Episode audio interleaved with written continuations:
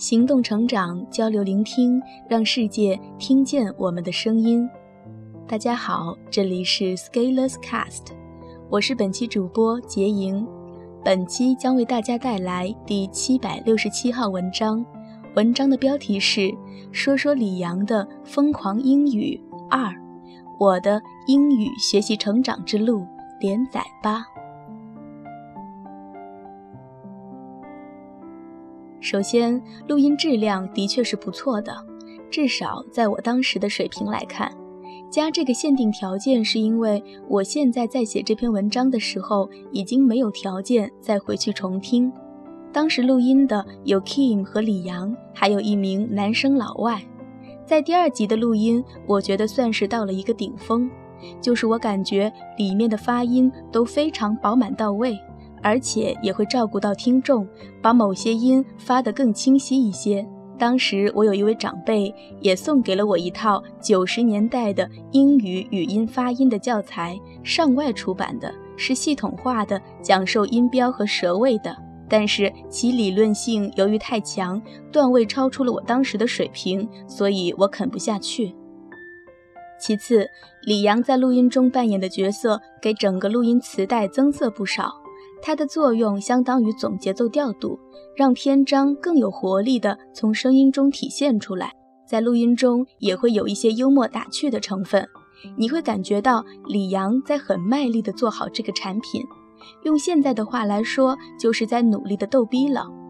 不过有个有意思的事情，当时我从录音里面李阳和 Kim 的对话，有个念想闪过脑海，他们俩会不会有一些故事？这个想法一直在我心里埋藏了很久，我并没有去打探或者检索。那个时候互联网也不发达，直到十多年后家暴事件传出，我第一反应是复杂的：一是我以前关于李阳和 Kim 的猜想是靠谱的；二就是本身对家暴这个事件的反应了。上面这段话可能有的读者看了没有感觉。但是，如果你曾经在灯下对着复读机，为了把一句话学到尽可能的像原声，为了多掌握一些要点而反复揣摩，并且多次重听录音，如果你花了时间和心思在研习这本材料上，你大概能体会到我当时的心绪。后来，我又从同学那儿借到了《脱口而出》第二集，出版的时间正值北京申奥成功了。所以，磁带一开始由李阳庆祝北京奥运成功，让中国人说英语的开篇。客观地说，第二集的体验比第一集的要好。第一集里面的老外男生的声线相对单薄，所以大概也是他没有出现在第二集的原因。其实我的同学是很好的，第一集和第二集都让我学了很长时间，让我恋恋不舍。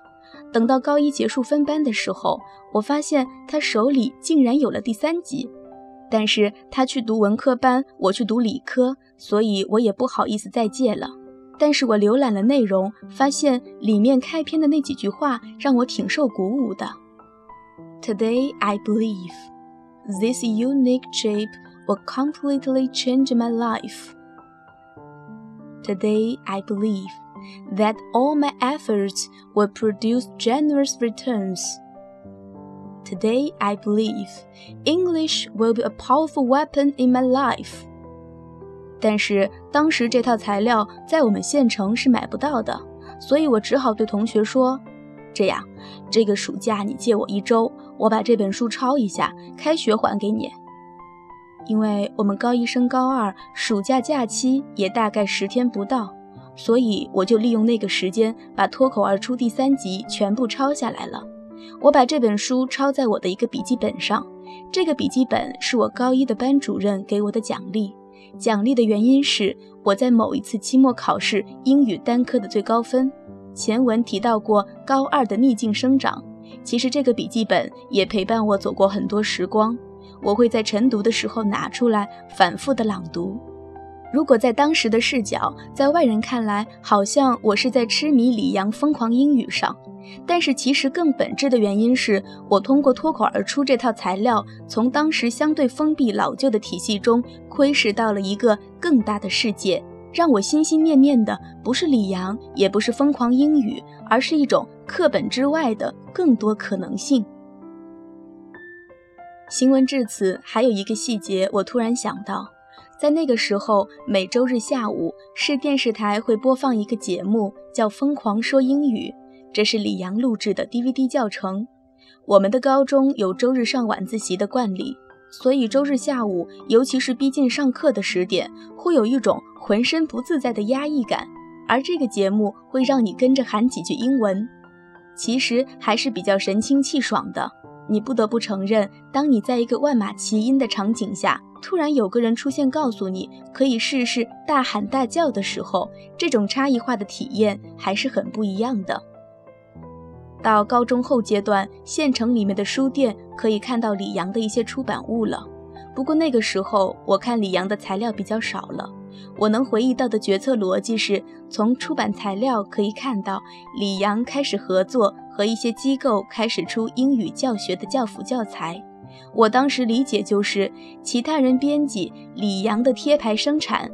所以，当我看到李阳一方面在演讲录音里面说，我教你不看选项就能做对完形填空，并且拿满分。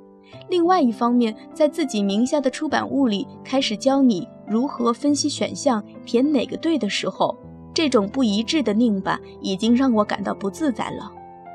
然后我也很清楚的知道，这是李阳疯狂英语，不是疯狂英语。本期文章就分享到这里。如果对我们的节目有什么意见或者建议，请在底部留言点评。如果喜欢我们的节目，请关注并且点赞。我们下期再见。